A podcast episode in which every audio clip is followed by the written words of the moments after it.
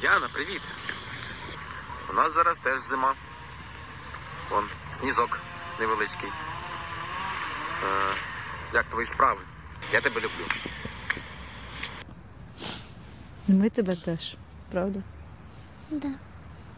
Семирічна Діана з мамою Олею в передмісті Вашингтона передивляються відео від тата і чоловіка з України. Для нього вони теж зняли відеовідповідь.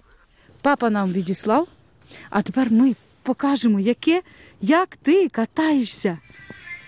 Скільки часу доведеться чекати наступної відповіді від татка та чоловіка, Оля з Діаною не знають. Іноді В'ячеслав, який служить в Збройних силах України, по чотири дні може не виходити на зв'язок. Просто наш е, ранок починається, що я пишу йому, як ти, де ти і так далі, чи все в тебе добре, чи, чи ти не голодний, чи, чи тобі тепло, ну, чи в тебе не мокрі речі. Ну він коли може, тоді відповідає. Для мене це велика радість, коли я бачу повідомлення. Для мене це велика радість, що я кажу, ура! Він нарешті він написав. Ольга з Діаною виїхали з Київщини після початку повномасштабної війни і зараз мешкають у США. У форматі повідомлень та дзвінків родина живе майже два роки. І останній раз я його бачила 6 березня 2022 року на вокзалі, коли він нас проведжав. Коли він пішов служити в ЗСУ, то в основному він дзвонить, я йому можу писати. Ось і то, коли, коли в нього, скажімо так, е, є можливість. За 14 років шлюбу в Ольги з чоловіком це перша довга розлука. Вони почали зустрічатися, коли обом було по 18. У нас гарні відносини, теплі стосунки. Е, Звичайно, що я дуже дуже сильно сумую, і мій вечір е, закінчується тим, що я з думками лягаю спати. І я думаю про нього, я думаю про свою родину. Я дуже сильно хочу повернутися і е, бути разом. Кожен вечір буває і гарний настрій, а буває просто коли ти все це прокручуєш і розумієш е, цю всю ситуацію, то все буває, але я стараюся не, не плакати, тому що сльозами просто не просто не, не допоможеш. це перманентно, постійно. Тобто не то, що не то, щоб я сконцентрований постійно на думках про доньку та дружину. Але це як коли у вас якась згорнута програма на комп'ютері, яка постійно працює, але ви її не бачите. Тобто є постійне усвідомлення, що вони є, просто вони далеко, Ольга і В'ячеслав кажуть, через тисячі кілометрів разом їх тримає довіра, плани на майбутнє і турбота про доньку, а також постійне обговорення в режимі записаних відео про те, чим вони живуть у різних куточках планети. Е, Вона молодець, вона справляється. І насправді найголовніше для мене, от коли ми спілкуємося, розуміти, що у них все нормально. Ну да, мабуть, основний формат підтримки стосунків на відстані це відеодзвінки.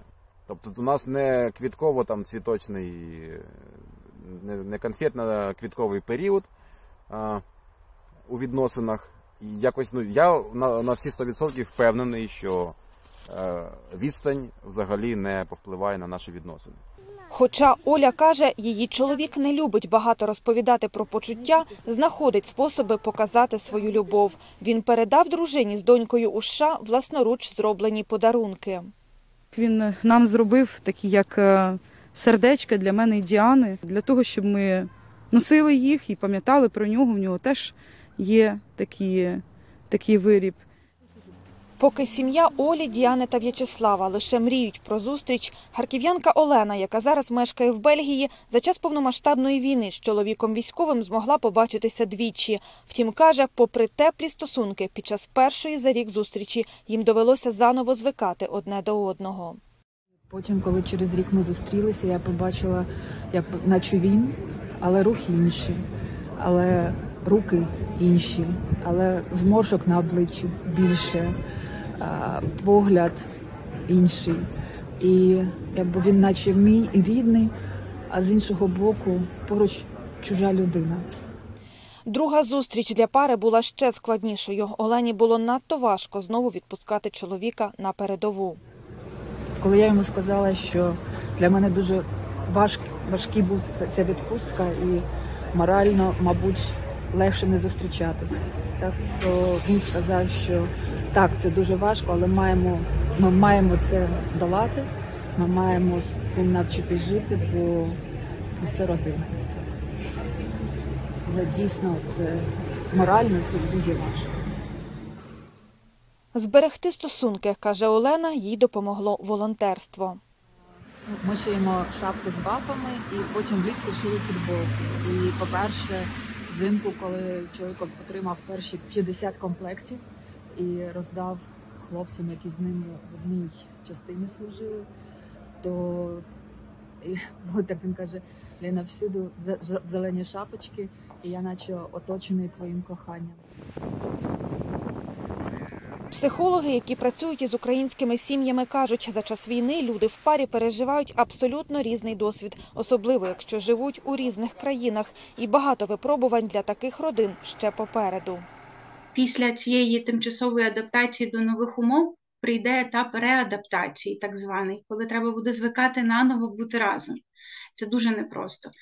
Головне, радять психологи, не втрачати контакт і цікавість до справ одне одного. Психологи рекомендують занурювати чоловіка отак опосередковано в побут, е, надсилати е, фотографії, відео домашні, як готується їжа, як прибирається, що робиться там на городі, що з дітьми, які успіхи у діток. Таким чином буде ілюзія включеності е, чоловіка і батька в сімейне життя. Неважливо, чи захід, чи схід, призначення наше воювати як слід. Прийнятна тривалість розлуки для кожної пари своя, вважають психологи, і міцність стосунків на відстані залежить переважно від того, в яких стосунках пара зустріла війну, і від бажання зберегти сім'ю. Бо самі по собі відносини зараз перебувають у кризі. Це треба розуміти, бо війна це не щось, що покращує відносини, а це тільки це таке дуже е, жорстке випробування для відносин. Ну, жоден із нас не планував отак розлучатися. Я, я також е, в розлуці зі своїм чоловіком через війну, і е, для того треба вчитися. Для багатьох пар війна стала каталізатором стосунків. Чимало українців офіційно розлучилися. Втім, багато кажуть психологи, здатні пройти вимушену розлуку, якщо не приховувати труднощі, звертатися до фахівців, читати книги, які українські психологи уже встигли видати, спираючись на досвід роботи в умовах війни. Ірина Шинкаренко, Ганна Твердохліб, Костянтин Голубчик, Голос Америки.